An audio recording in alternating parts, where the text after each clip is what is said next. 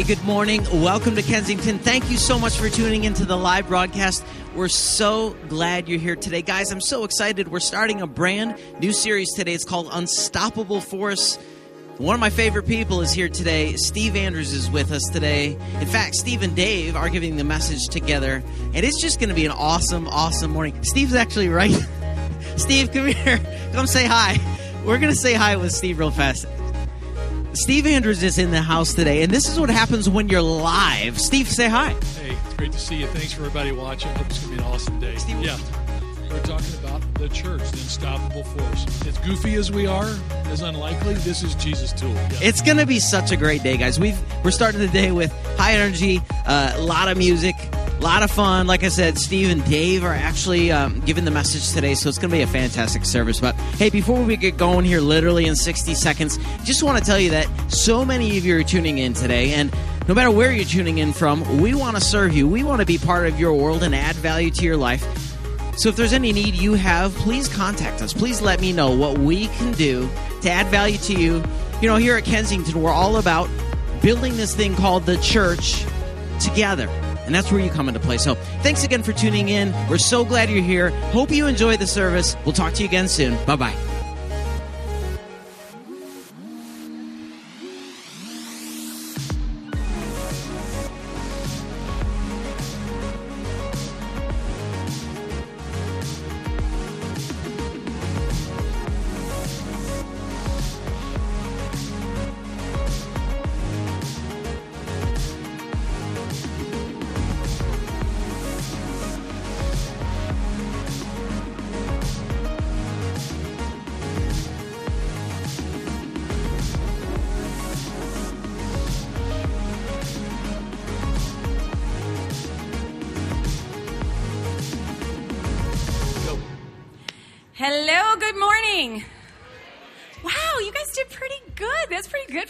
45 crew. Welcome to Kensington. Hey, who's this guy? Woo, Steve Andrews. I'm Steve. hey, by the, the way, do you know that she's one of the first persons that Paul and I met when we came to Michigan like 32 years ago? She was three at Yeah, I was three. No, I was not. Three. Anyway, isn't that amazing? And here we are doing the greeting all these years it. later. I Pretty love cool. it. I love it. So, yeah, so Steve is with us all day today, which is super, super cool. We don't always get him with us, so we're pumped that you're with us. Excited. But a couple things before we jump into the day. Uh, if you are new here, or if you've been here a few times and you really haven't made any connections, we'd love to meet you. So um, come join us out at Starting Point. We've got a place in the lobby that is just for you. There's a sign. It says Starting Point. There's people in fabulous orange T-shirts, just like Sue right here. She's Gorgeous. sporting her orange T-shirt. Gorgeous. Um, and she would love to chat with you after service. uh, just tell you a little bit more about this place. Give you a cool little gift to take home, and I, the gift. Yeah, what's the gift? It, coffee mug. Oh, that's Steve, worth going. Steve's not sure if he has one, so I'm gonna show up. We kind of need to get him a coffee mug. So yeah, come chat with us. We'd love to tell you about this place, even give you a tour. So come hang out with us. We'd love to meet you. Uh, another thing going on: 40 days of prayer. Who's been hanging out in the prayer room? See, Okay, yell about it. Come on, make it sound really fun. Woo! Prayer room. Yeah, so right now there is somebody right over here, an amazing, beautiful room that was created just for us to spend time with Jesus. Um, here's some photos. It's an amazing space, and it's set up so it's totally interactive. There is stuff to do. So if you're thinking like, oh my gosh, what am I going to do in there with him for an hour? Like I'm going to read my five minute scripture and then what am I going to do? There are things for you to do. There's a prayer wall. You can put down prayer requests. There's a praise tree. You can write praises. There's a guitar. Learn how to play. um, do some artwork. Um, pray over our campuses. Pray over our global partners. Um, anybody. It's for everybody singles, marrieds, groups. Bring your family. Um, so many cool stories. People go in not knowing what they're going to do for an hour, and they come out saying that was the fastest hour ever. So, Yeah. Yeah, so please take advantage of it. cool stuff. Yeah, it's I, I love what Jeannie and Chris and Marty and the team have done. It's really amazing. Yeah. And I think God's going to use it to change this community as well and for the rest of us. People from other campuses are popping in Yep, too. totally. It's been really inspiring. The other thing I want to mention is it's that time of year we're inviting a, new- a new group of interns to apply to step in for a 10 month training, a full blown Kensington leadership experience. And we've got a video that just gives you a little bit of a taste of it. It's for anybody, all ages. Take a look. Awesome.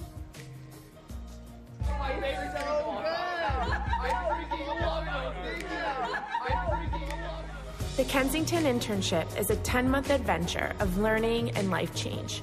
Choose whatever excites you mentoring students, honing your creativity in the arts, or diving in with our local and global partners.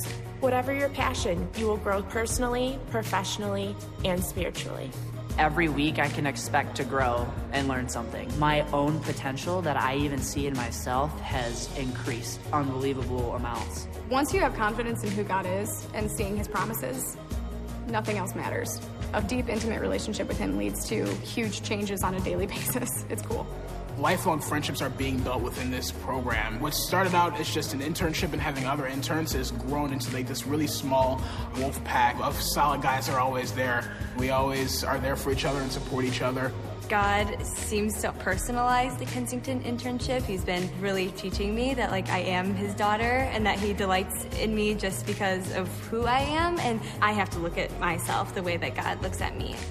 Having real job experience, being able to get your hands dirty, doing actual projects, but also you're still learning.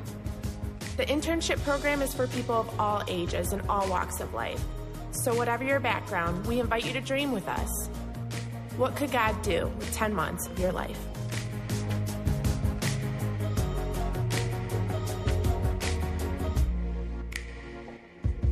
We didn't expect this, but the intern program has actually changed Kensington. So every year we have about 25 to 30 people that come in and give their full energy for a year, and they find themselves leading huge portions of what happens at Kensington. It's not one of those things where you bring coffee to somebody, you actually begin to own the ministries and the movement of Kensington. And I'm hoping some of you will pray about it, that you'll go online uh, to our website. It'll direct you to where the interns go. We also have a table in the lobby. Would love for you to take advantage. And I got to tell you something. I'm starting to talk to different men and women that are coming to the end of their vocational careers in their 50s and 60s. And, and some of them are really beginning to, to consider stepping into this internship thing. So it would really be a cool blend of it's sometimes it's a cool blend of young and old, but we have this amazing movement inside Kensington and our staff of young and old and this movement creates a synergy that is pretty pretty powerful. So please consider uh, taking advantage of doing that with us. Uh, lastly, before we jump in uh, for a crunch, uh, Easter today is your first day to get your Easter free tickets for uh, the services that we're doing. We're doing, I don't know how many we're doing, but we're doing a, a bunch here at Orion on Saturday and Sunday. And uh, this is the first time that I can remember uh, in all the years of Kensington that Easter fell on April Fool's Day. Well, we've got a joke on the world this April Fool's. Jesus is alive.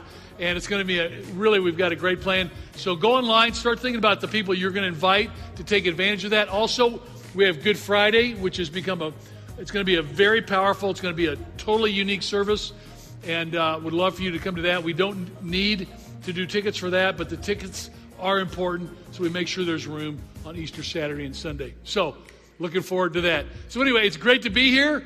Uh, it's great to, to uh, actually see some people I recognize. Some of you don't even know who I am. You're wondering, who is this finally a really good looking guy on the stage? I know. That's just not funny? Okay. Yeah, don't laugh. So stand up, do a crunch, squeeze in the middle, and we're going to jump into the service.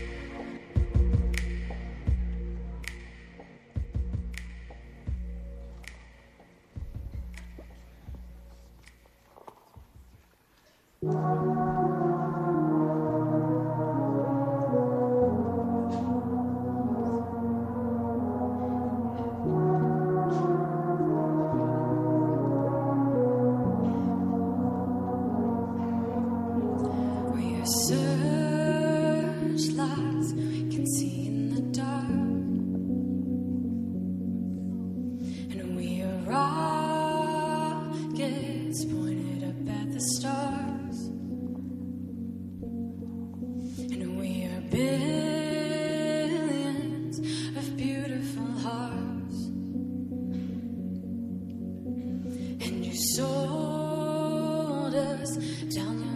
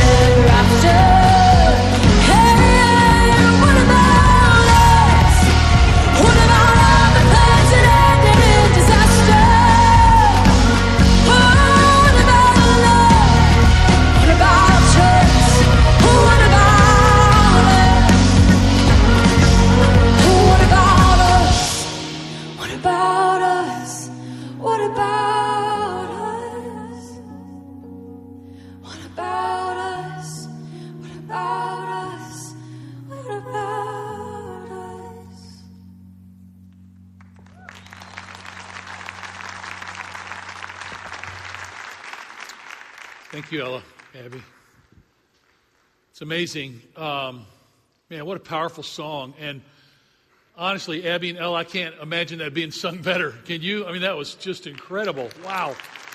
Um, but I think that song captures my heart, captures the heart of people.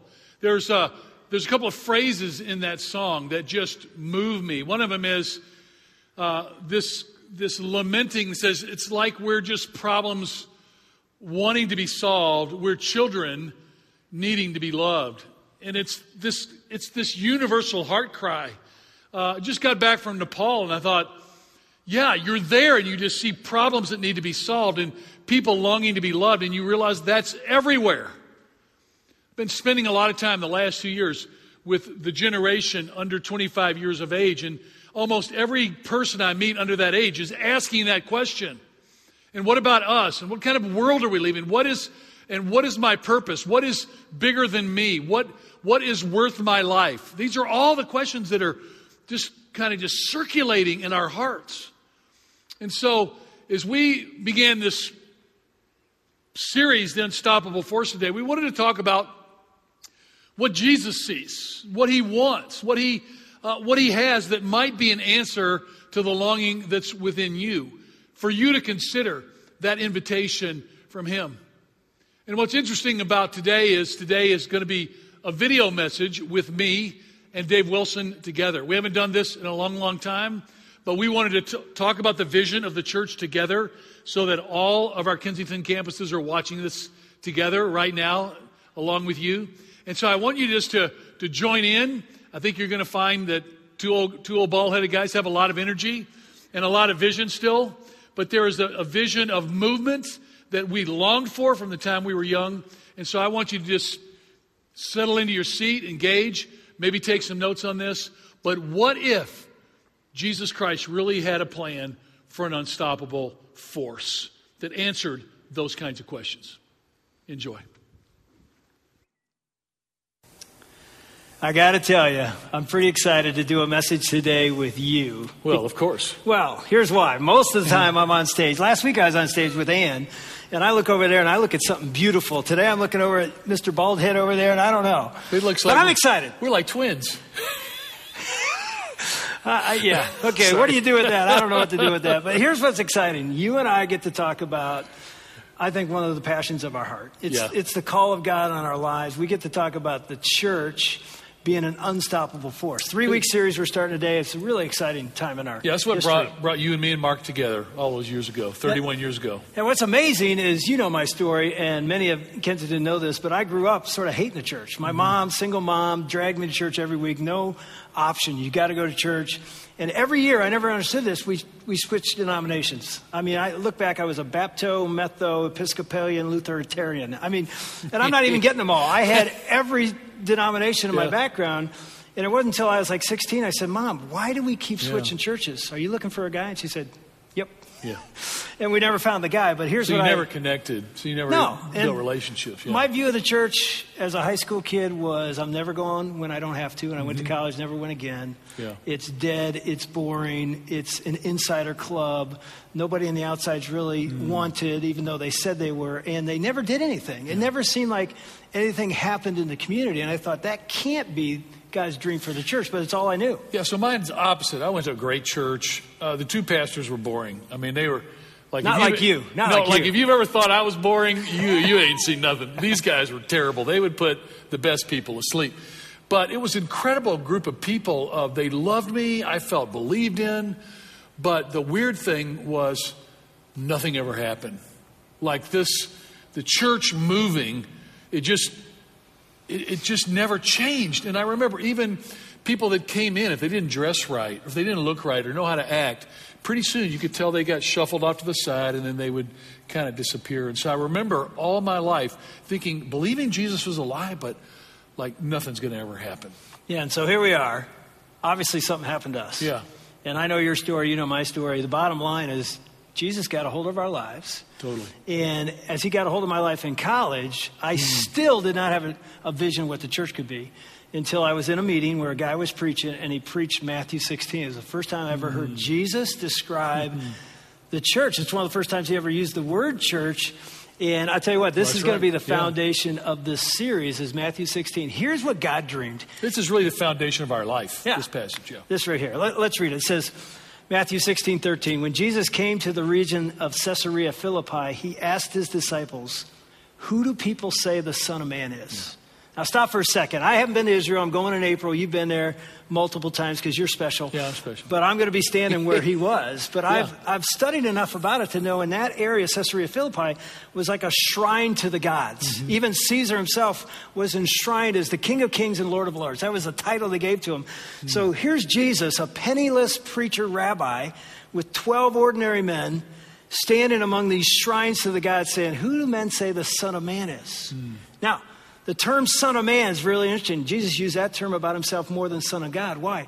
The Son of Man com- comes from Daniel 7. Now, if you didn't know this, you didn't know what he's saying. But if you were listening with ears, you're like, oh my gosh, he just said he's the Son of Man. Daniel 7 was the, the Son of Man will have an everlasting dominion, kingdom that'll never go. so he's right. communicating on the Messiah.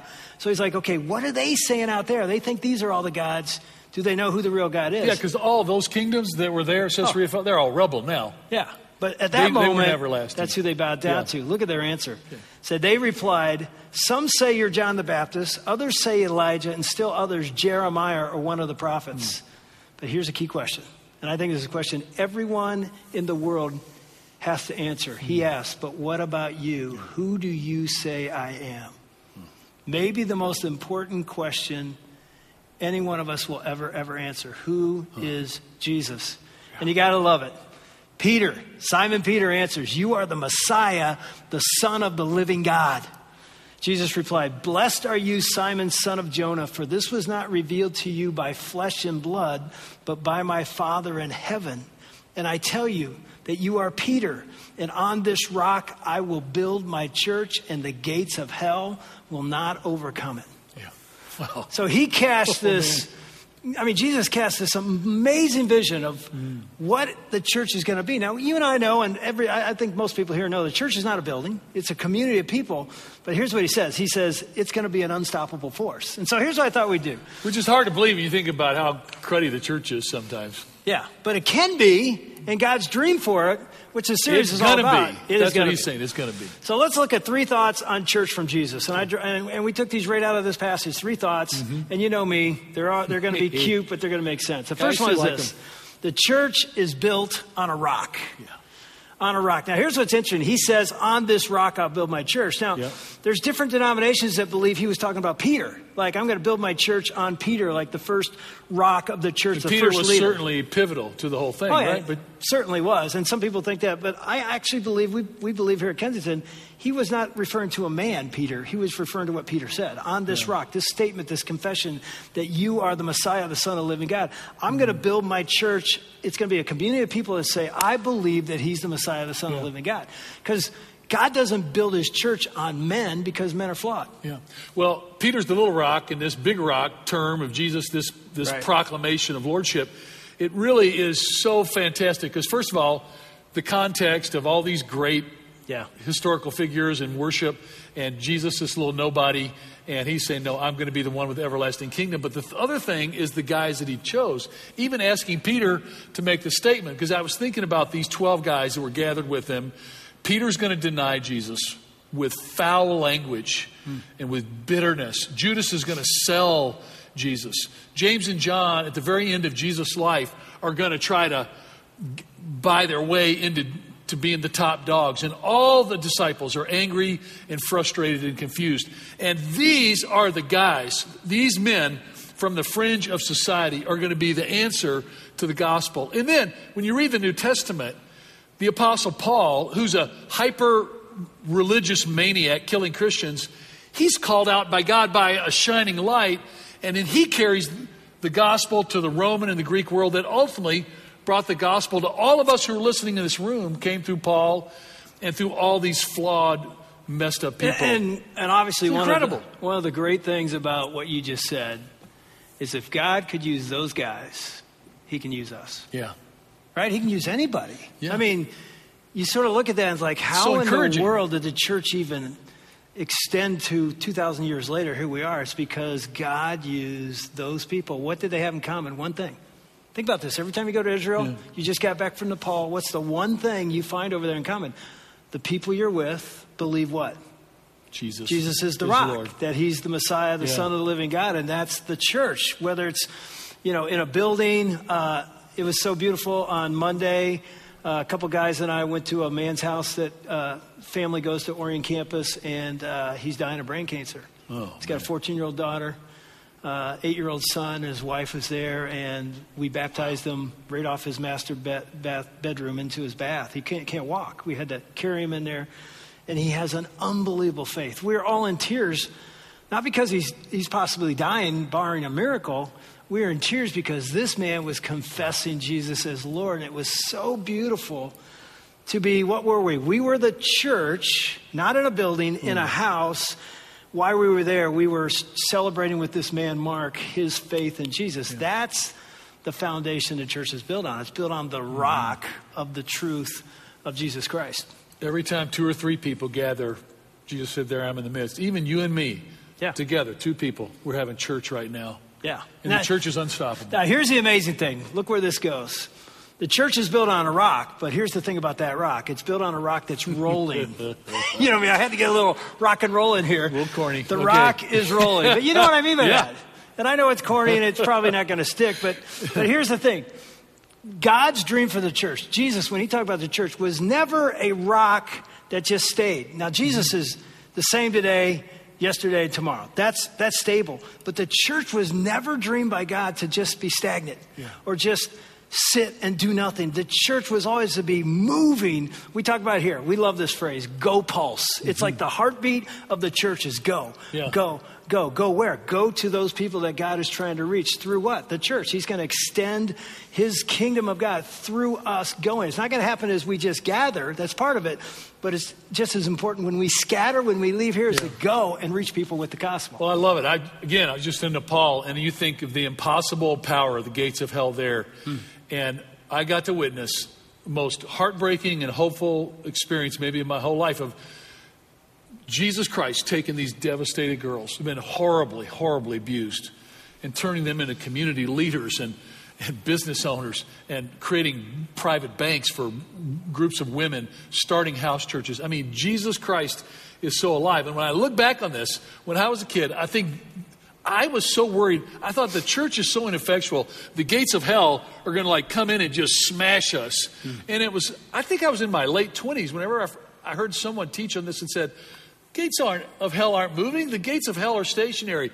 We're to go against them, you know, we're to smash against them. And so the whole, the whole power is Jesus and one person is a majority. If Jesus was one person, Jesus was with us, when we were starting this church, we were a majority. Nothing's Yeah. going to stop Jesus. And the amazing thing about Jesus, when you, when, you, when you think Jesus says, Come follow me, he's never standing. He's always going somewhere. And so often it's like we're in a, you know, we're in a boat of comfortability in the church, and it's like we want to be comfortable, we want to make it about us. And Jesus is saying, No, I want, to, I want you to walk on water. And I'm not standing on water, I'm walking. So when we get out of the boat, we say, I'm going to follow Jesus. This means we're going to go. And, and, and gates are defensive. So the church should be offensive. It should be on the move to extend the gospel. Well, the people we remember in history, like the Apostle Paul and Peter, were people on the move. I was thinking of this month that we just finished. We just celebrated Dr. Martin Luther King Jr., a guy that was attacking the gates of hell. Billy Graham, we talked again, incredible life and ministry. One of my greatest heroes, William Wilberforce, who really single handedly destroyed the slave trade in the British Empire. Uh, just unbelievable to think about all of these guys. We think about the early church exploding. And I guess what I realized is that the church that I grew up in, I thought, man, if you're part of the church, Jesus wants you to have a nice job and a nice house and a couple of kids and wear a nice, nice clothes to church. And like, that was nothing of what it was. Jesus wanted radical followers of Jesus. And I thought about this my own, mom and dad. Actually, seen it in your life, seen it in Mark and Callie, seen it. I mean, it's just been a beautiful event. Seen all, so many people that are listening to this message are people that have lived this rolling rock, Oh. like Jesus rolling. We're They- surrounded they've done by it. thousands, yeah. And so to share it is, I feel like I'm talking to a great crowd, cl- cloud of witnesses. But I was thinking, was I remember Billy Graham, but then I remember when I was 12, my mom and dad shared with me. I just come over from school. They said, "Hey, we're going to Kenya." So uh, Dad's going to take over a mission hospital. So Dad left his medical practice behind. Uh, and by the way, Dad was like um, like an endangered species. He was an outspoken follower of Christ who was a general surgeon, a physician, and he was invited to speak everywhere. And he was a fantastic teacher. My mother started Bible study fellowship in Memphis with Marion Fraser that grew to 2,000 women. I mean, they were amazing. But Dad left his practice. We went to Kenya. We left my brother, who was a high school All American football and baseball, baseball player. We missed his senior year. And that to me was crushing because I loved him and was so proud of him. My mom left her first grandchild, had just been born. And we moved to a remote area of Kenya, the Aberdare Mountains. And what I saw was that Jesus Christ was not status quo Jesus, he was adventure Jesus. You know, it's like he was the living Jesus that was worth following. And it was that year that changed my life. That year is the reason Kensington exists. We would, I would have never, ever done what I did if I didn't see them following Jesus. That was the same mom and dad who gave away 50% of their income every year that I remember. Because dad, dad, dad's checkbook was open to me. He shared that and showed that to me. And I thought, Jesus is calling every one of us to that same Jesus, that same calling. It's the same Jesus that moved my mom and dad to Kenya, that ra- the same power that raised Jesus from the dead, the same Jesus that got you at Ball State University, it's the same Jesus calling right now. Yeah, you know, as, as you were sharing, I was thinking when I first met you at Faith Church, the church that planted us, that's what inspired me. Yeah. We'd go work out together, pump big iron. Look at that, man. Yeah, just, Feast your ass on that. People are laughing like, you guys never did that. We did. We actually worked out several days a week. And the funny thing you remember is we didn't Mm. talk about weights or our bodies. We talked about the body of Christ and dreaming that God wanted to do something radical in Detroit. And now thinking he's not only done it here, but he's doing it locally and globally. And it's crazy to think, because I used to think if you go into like full time ministry vocationally, you're going to like the, the minor leagues. Mm-hmm. Like the big leagues are up here making money and getting stuff. And, you know, this, and I, and I realized, no, this is as important as anything. And people that are in the big leagues, like making money, if they're going to their workplace with a vision With a of? I am the church, I mm-hmm. am to extend it in this cubicle, in this in this hospital, in this school, wherever I am, that's the big leagues. And That's so, the church. Oh, it is the Yeah. church. And so Yeah. we joined up, and it's like, man, we want to be a part of a, a revolution that would literally change the world. And it's so cool to look back in 28 years and think we have. I, I got to read you this quote. Okay. Alan Hirsch said this about about the church in a, in a book called Forgotten Ways. I love this quote. He said, If we want our kids to grow up and be nice, middle class, well adjusted Hmm. college graduates with PhDs and nice haircuts, then my suggestion Nice to you haircuts? is hey, quit it. then my suggestion to you is do not introduce them to the Gospels because there they will meet a Jesus that will cause them to lose their lives for his sake. There they will meet a Jesus who will redefine every relationship they have. Hmm. Talk about what that means. Man, I just think people are not interested in just doing something because you're supposed to do it. They want to do something that is alive Yep. and purposeful, something that could overcome their depression or their mental struggles or their desperation. It's something that is truly worth your life. And knowing Jesus Christ is alive and that his love endures forever, that he does lead an everlasting kingdom. Like he, uh, he said, it says, Philippi, I want to be a part of something that lasts, and I want my life to be invested on something that lives beyond me. I don't care if my name is remembered, but I want the name of Jesus Christ to go forward in this world. Yeah, and- and when you think about the one that leads the church, it's not you, it's not me, it's Jesus. He's the rock, he's the founder. He's moving. I wrote this in my notes. Jesus did not leave heaven and come to earth to start a religion, he came to start a revolution. Mm-hmm. He did not come to start an institution, he came to start a movement. Yeah. And I thought it's so interesting in my own life, and I think the church can do this as well, is you can either be a thermometer or a thermostat.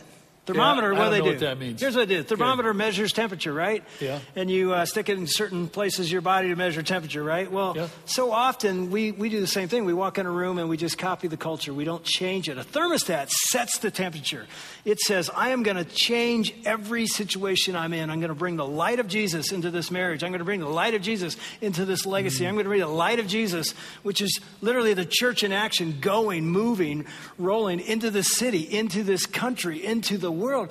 And Yeah. that's epic. I It mean, that's epic. what Jesus dreamed of. It's like, that's what I want our church to be a part Mm. of. And so when we met, that's what I knew we were soulmates. We're like, we got to be a part of that. Yeah. And so 28 years later, it's a dream come true. Well, when you say that, I, I understand now what a thermostat is. My sister, who's a year ahead of me, Yeah. Nancy, Nancy Holcomb now, we were at Central High School. She changed that high school. She was the thermostat. She changed it. Yeah. There were nobody standing up for Christ. Uh, it was a rough inner city, multi ethnic high school. And she was that person. I, I think looking back, maybe that's where I got the vision that one person, you know, or a handful of people could change could change the world. And I've heard your story. You changed that high school too. Yeah, but it started. Yeah. It all all went back to She her. She started a legacy. She gave me the courage to do you it. You continued it. Yeah. And, it. and it's really interesting when, when you start to follow Jesus, here's what happens. One of the first things happens is you no longer have your eyes on yourself. You start to realize it's not about me, it's about Him. And He Mm-hmm. wants to use me and us, the church, the community, to serve others. I can remember the year I ran the Detroit Marathon for Hope Water. Do you know I ran the marathon? Oh man, I bet you smoked it. I Yeah, ran. I ran the relay. relay. which means I ran the last 7.3 miles. Oh, boy. So I got That's to a lot further than I ran. Well, whatever. I got to finish the, the race with Steve Norman and Josh Eisenhart and Zarbaugh. It was awesome. But as I came running in, I'm in tears. Not because I ran seven miles and I'm in trouble. I was fine. It was like, oh my gosh, I'm crossing the finish line, not for me. Because hundreds of people have given money in my name to Hope Water to put wells in Africa for people who will die without water. And so as I'm running across the finish line, I'm thinking, I'm part of the church. I'm part of God using me and thousands of others to bless somebody else that I'll mm. never even meet. I thought, that's a church on the move. Wow. So here's the thing we got one last point. But as we do this last point, I thought, what a, what a great time to take the offering. Hmm. I mean, people gave and are giving to different campaigns and Hope Water. So many of you give to Kensington online. It's, it's amazing. 70% of our giving's online. I just want to say, we, right? Thank you. I just saw a new Thank safe you. house going up in Nepal. Yeah, those are the kind of things that happen when you give. Some of you are brand new here today. You're our guests. You can let it pass. But those of you that give, thank you. You're making a difference because you are advancing the kingdom of God. What Jesus dreamed of the church, you and I are a big part of, and giving is a, a significant part of that. Okay, last thought. We've got the church is built on the rock. The rock of what? The confession that He is King of Kings and Lord of Lords. The church is built on a rock that's not stable, it's always moving. And then here's the final one the church is built on a rock that leaves a mark. Yeah. So, in other words, I mean, like you said, this church is crashing against the gates of hell, these defensive gates that say you're not going to penetrate darkness. Though the church is not just rolling, it is everywhere the church goes. Everywhere a believer goes, they leave a mark, a dent, a significant impact for God. I see our community doing it everywhere, all of our campuses, Jesus Christ moving through people, through God's calling, through things that are happening inside and outside the church. And I remember this. I remember when we started, we felt so feeble. We felt determined. Yeah. We were like, oh, we're in a church. We just think, hey, we're so tiny. But the thing is, God doesn't care how tiny you are or how weak you are. He is powerful. And, uh, and he decided to do something that was truly amazing. And I remember, remember people were saying we're crazy. I remember almost every pastor or friend that I knew hated what we were doing. We except were- for, we were a little crazy. We were a little obnoxious. I recognize that. And, and, and to think that when we started, uh, that God, God just had, had this hand of blessing on us. But it's even interesting. Remember we got, remember we were going to start our first campus? Oh, right there. We, we announced that we're going to start Rochester. We called it Rochester, North. North Remember, we called it Kensington North at the time.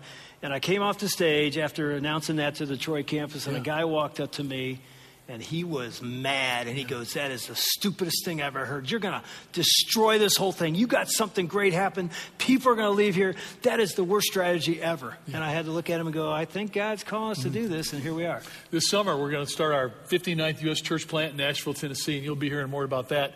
But I remember we started starting new churches, and we bring young leaders up on the stage and say, Pray about going with this person. And people in the church go, That's a terrible business plan. well, it actually is. Yeah. But it's the goalpost, it's the movement of God. And so I just want to finish. This will be my last thought, and I'll turn it back over to you. But more than ever, as we've gotten larger and maybe more successful, whatever that means, and we have more of a global impact. People say, uh, when are you going to slow down? When are you going to stop pressing so hard? When are you going to stop taking risks? And my answer is when I'm dead. I hope it's when I'm dead or when I lose my mind. Because if Jesus Christ is risen from the dead, if, if Jesus Christ, who stood there at Caesarea Philippi, is really alive, hmm. and he, did, he defeated death, and he sits at the right hand of God the Father, then we are never going to stop. We're never going to stop trying to reach people. We wanted to reach our contemporaries. We have a whole new band of leaders at Kensington that are praying about reaching Theirs. their generation. And so this is my last thought. I really don't believe in the idea that we have multiple lives. I believe we have one life and we make that life count and that life, that life matters. And I want you to know something. I don't ever be protective about this church or what God's given us. I want to risk it all. I want to I want to live every day of my life as the best day ever. I want to live it pushing all in. And I don't want to let my discouragement or my weakness or my own personal struggles stop Jesus from doing what he's going to do in this world. That's what I want to be a part of. I tell you what, um, 28 years in, I couldn't feel more passionate today than I was day one with you. I mean, I hope we die doing this together. Now, they don't want us around until we die, Yeah. but I hope we pass this Yeah. on to the next generation and 20, 30, 50, 70 years from now, these buildings and more buildings and more churches are planted and more campuses will happen because I really do think the best is yet to come. Mm. I want to tell you how I feel, future. the way I feel about you, the way I've loved you, the way I've loved Mark, in the midst of all of our ups and downs, our our team, our family, is that's the way. Every Yeah. time I look out, I see every single person. That's how I feel about them. I mean, you said day one, 28 years ago, God will bring great people to, Yeah. to join this, and they're, they're sitting all over. You, you guys are soldiers. You are warriors. Mm. You are playing in the big leagues. I don't know if it's CT Studd. I think it was him.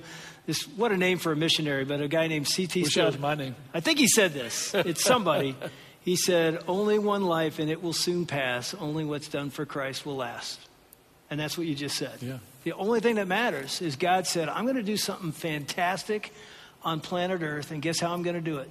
Through the church, through flawed people who come together with one core belief. We believe Jesus is the Son of God, the Messiah, the only hope of the world. And God says, I'm going to take you, and I'm going to take me to the world through you. So there's no greater to the, mission. to the ends of the earth to reach every to the church to reach every single person.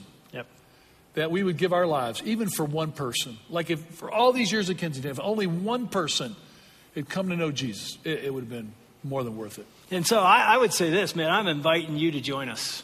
Some of you are brand new here, you've been here a few months or whatever, you're trying to figure out mm-hmm. exactly what we're all about. Man, join this mission of the church being an unstoppable force. You'll never regret it. It's the greatest thing you'll ever do is commit your life to Christ and then commit your life to saying, God, what do you want me to do? What part do you want me to play? Because I tell you, God doesn't want you to sit and watch. I talked to a guy today who told me three years ago he came on a, on a Sunday in October, and three weeks later he was serving. And he's been serving ever since. And it's just, man, oh, that's Oh, man. exactly what he wanted. He just saw the life in this guy as mm. he's like, God is using me to change the world. And so here's what I say we need you. And it requires energy, time, and even finances. And we've got an epic campaign that we're in right now that we want you to be a part of. Many of you already are, and we want to show you a video where Greg and Steve sat down and talked about what God's doing here and what God's going to do here in the future. I want you to watch it because I want you to join with us on this epic mission.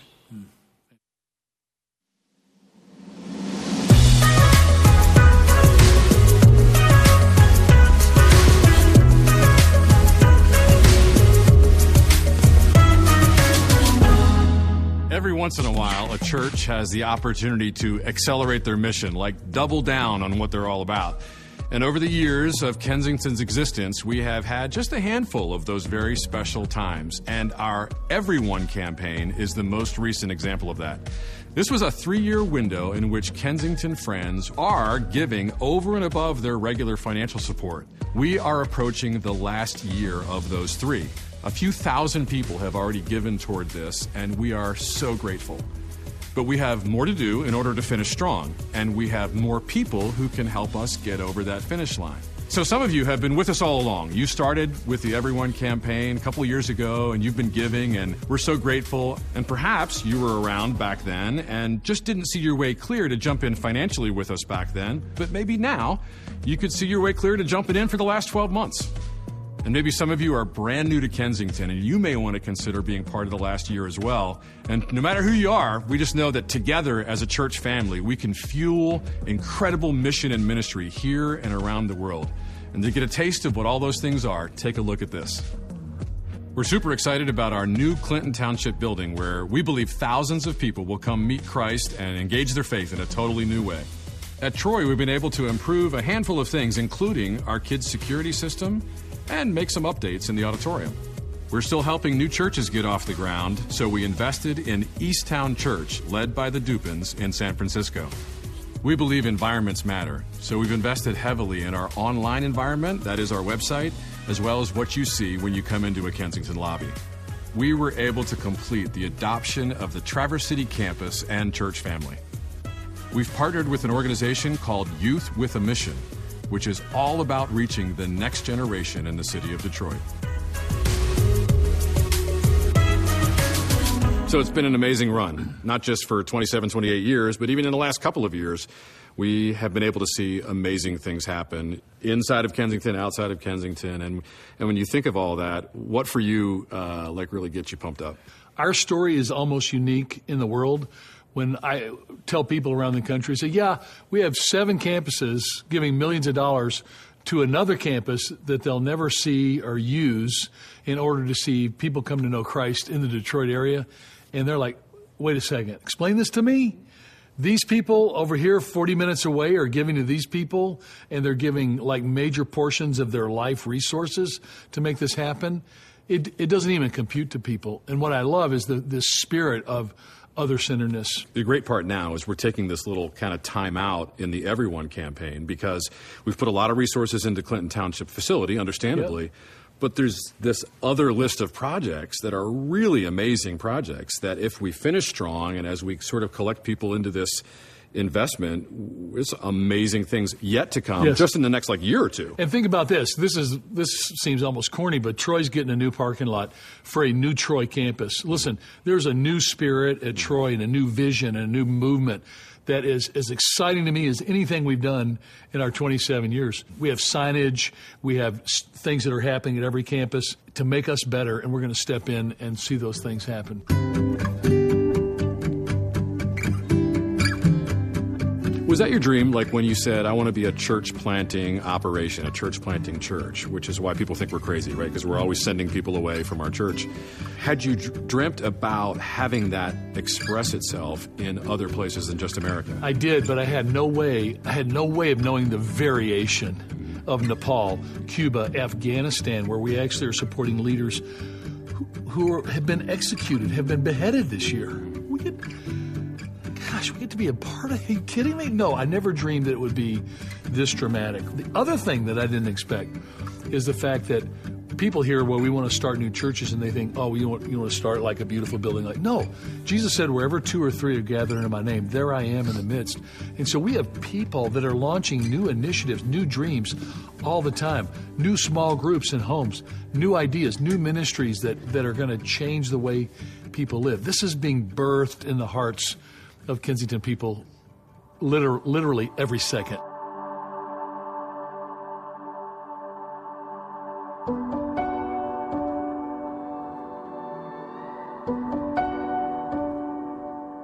You know, I think sometimes when people see Kensington and they see some of the great things that have happened and the buildings we have and all these wonderful people around us, they're like, well, what do you guys need? I mean, why would you even be asking for more? Like, are you building some sort of an empire?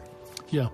Well, the empire that's being built belongs to Jesus Christ, not to me. Not to, no one on this staff owns any of this. This belongs to the Kensington body. And what is amazing to me is that whatever we do inside, we do far more outside. We're going to launch our 59th U.S. domestic church this year. We are going to touch over a million people with the gospel of Jesus Christ globally. It's like what we do here at Kensington, it's like the the epicenter of, of everything going out. Almost like we're collecting resources so that we can actually send yes. them out. Yeah. And then and then the greatest resource is the people themselves as they go out to do what God's called them to do. So there's probably a couple thousand people listening to this conversation right now, and uh, we still have a year of the Everyone campaign to go. What would you love to see happen? Very simple. I want 100% of us to be in to this Everyone campaign. I want every person at Kensington who's a part of Kensington now to be able to look back and say, I helped finish that Clinton Township building. It's going to be reaching people at Hall Road in 94 for the next 100 years. And I helped build that Nepal Safe House where young girls are being restored into church planners and community leaders. And I invested in Kaleo kids and reaching these elementary schools and restoring and changing these kids' identities. And I was a part of getting Troy a new parking lot and Orion you know, building upgrades inside. The beauty of life is when you can say, we did this together. That's what I want.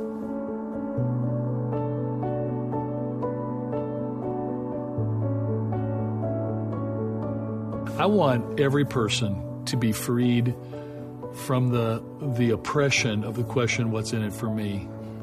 and to be liberated to ask the question what is Jesus Christ inviting me into? Like how to use my life, everything that I begin been been given, whether it's for the Everyone cam- campaign or starting a new program or reaching out to their neighbors, and that we begin to live not with this concern about how do I preserve my own life. It's how do I give my life away and let Jesus like flow through me in this world, not not just through individuals, but as communities, as teams, as groups of people. Uh, Kensington is a huge army around the world. And uh, as people are learning to say, not my will, but Jesus, yours be done, man, what might we see? I mean, it, we've already been amazed. I think the best is yet to come.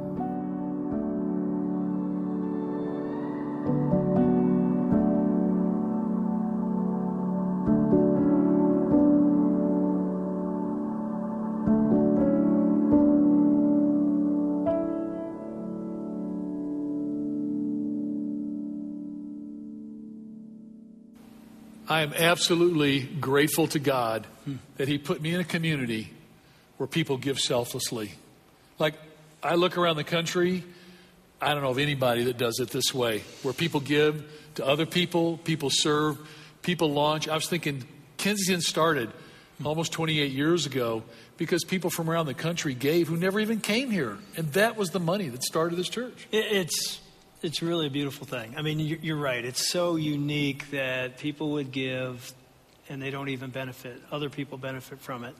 And the beautiful thing is, we're going to ask you to keep doing it. That's yeah. that's us. We're that's, always going to challenge and say, let's let's go to where God's calling us, and it's always going to require time and sacrifice and money and, and discomfort. So, yeah. So the yeah. ushers right now are going to pass out this this card, this brochure for you to look at. We're going to walk you through it uh, briefly, but it's, it's literally a card that you're holding in your hand, which is God's sort of vehicle to say, do you want to join us and be a part of the future? Because here's what's, what's truly amazing is, you know, I look at the Troy campus right now and say, do you realize, Troy campus, you're sitting in a building that people gave to before you were here? Mm-hmm. Long before. You know, 28 years ago, we yeah. started campaigns to say, start putting money away so someday when it's ready, God moves us. We'll be, think of this, Orion campus, where I spend most of my weekends Think about this, Orion. You're sitting in a building right now that a woman from Troy gave the biggest, largest gift to start the campaign. She doesn't go to Orion, but she believed in God's call in such a way that we have a building because of somebody else given. When we started, we said, man, wouldn't it be great if we could live in a community where nobody asked, what's in it for me? That's what we look at. Clinton Township, you're getting ready to move in a building in a couple of months where 80 to 85% of the money that's building that building has come from the other campuses. I mean, it's humbling. And it keeps us all humble because we, we need each other. Think about Birmingham, Shelby, and Clarkston, all launched.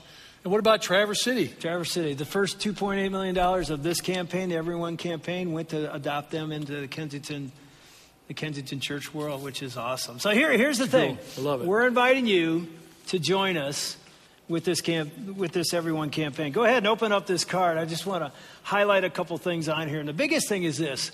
We're, we're a year away from finishing this campaign. We started two years ago, a three year campaign, and our goal was $30 million. It's still $32, $30 million. 22 million was pledged two years ago.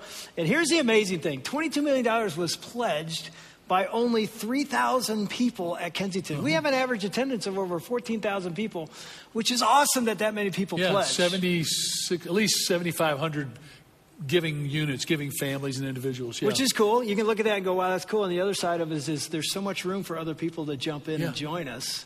And to so here, here's what's really exciting. There's three options for you. Maybe you weren't here two years ago or last year, and you're hearing about this campaign for the first time, you're like, I want to jump in. We call that startup. Yeah. In other words, you can start up right now, join in for this last year and get in. Or maybe you were here two or three years ago and you didn't join at that time for whatever reason, and now God's saying, it's time to start up, you can jump in. And we put in in the in the card just you know if, if 750 people gave $50 a month, or 1,300 households gave 100 a month, or 2,000 households gave 250 a month, and I know people can do that. It yeah. not out of the question. That would make up the difference of what we're trying. to We're hoping to get yeah. 5,000 uh, families to commit to this. And yeah. that's a, that's so a big 3,000 to 5,000. It's a big step, but it's I think, it, I think it'll happen. I think people want to join in. I think so too. So, yeah. so for some of you, it's startup. Yeah. The other one is in uh, I want to speak to the step ups. This is the 3,000 of you that, like Dave and me, have already made, a lot of us have made huge pledges, big challenges. And me, I'm so grateful. And uh, a lot of you have already finished your pledge. You're warriors.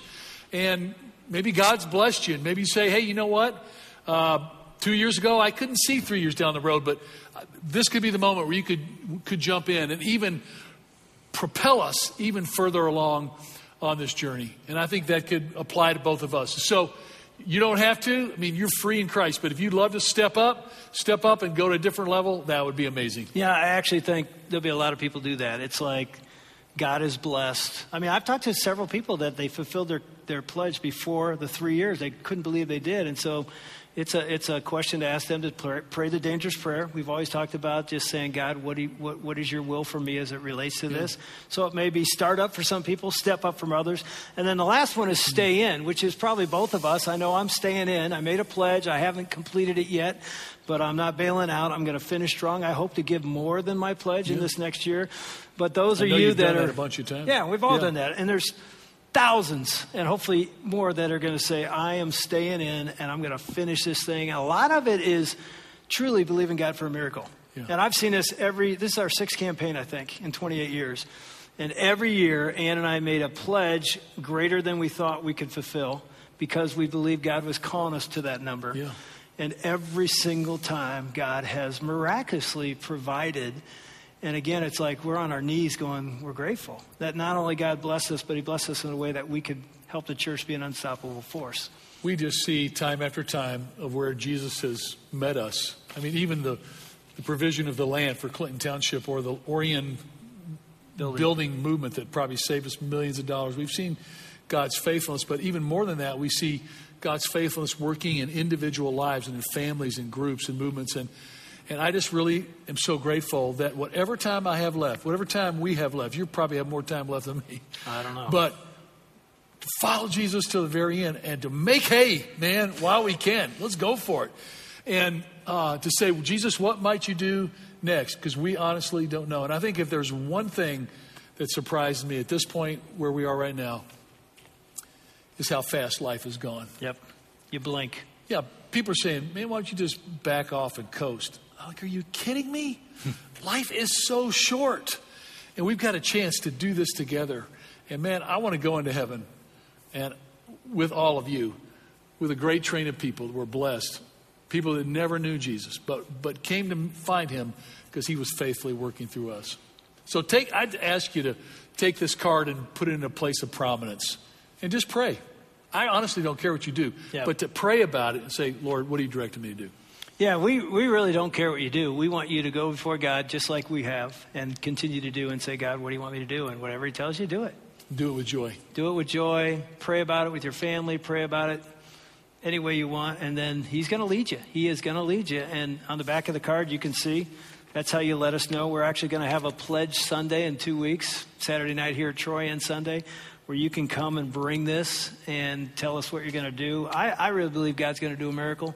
He's going to raise another $8 million. We're going to be able to do incredible things here and then locally and then globally because you and I are going to be soldiers and say, we're doing this because mm-hmm. it matters, it's important, and anything that matters requires sacrificial effort and giving. And I, I want to say thanks before I pray because yeah. I believe God is going to use all of us to do incredible things. Yeah. Want to pray? Let's yeah. pray. Father God, thank you.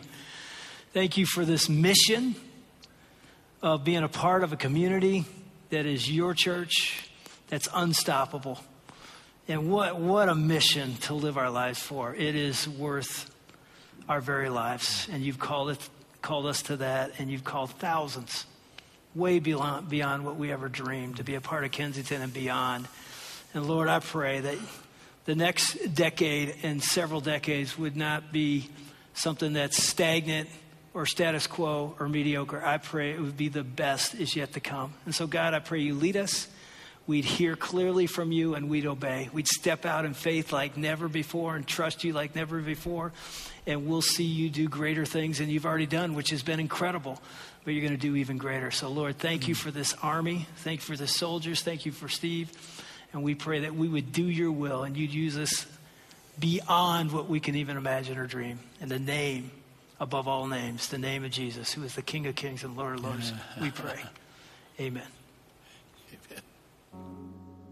Thank you so much for letting us share our heart. I did, it's amazing that Dave and Mark and I and the team of people have had a chance to, to be friends for so long and uh, spend Wednesday afternoon with Dave shooting that video and just still loving each other like closer than brothers.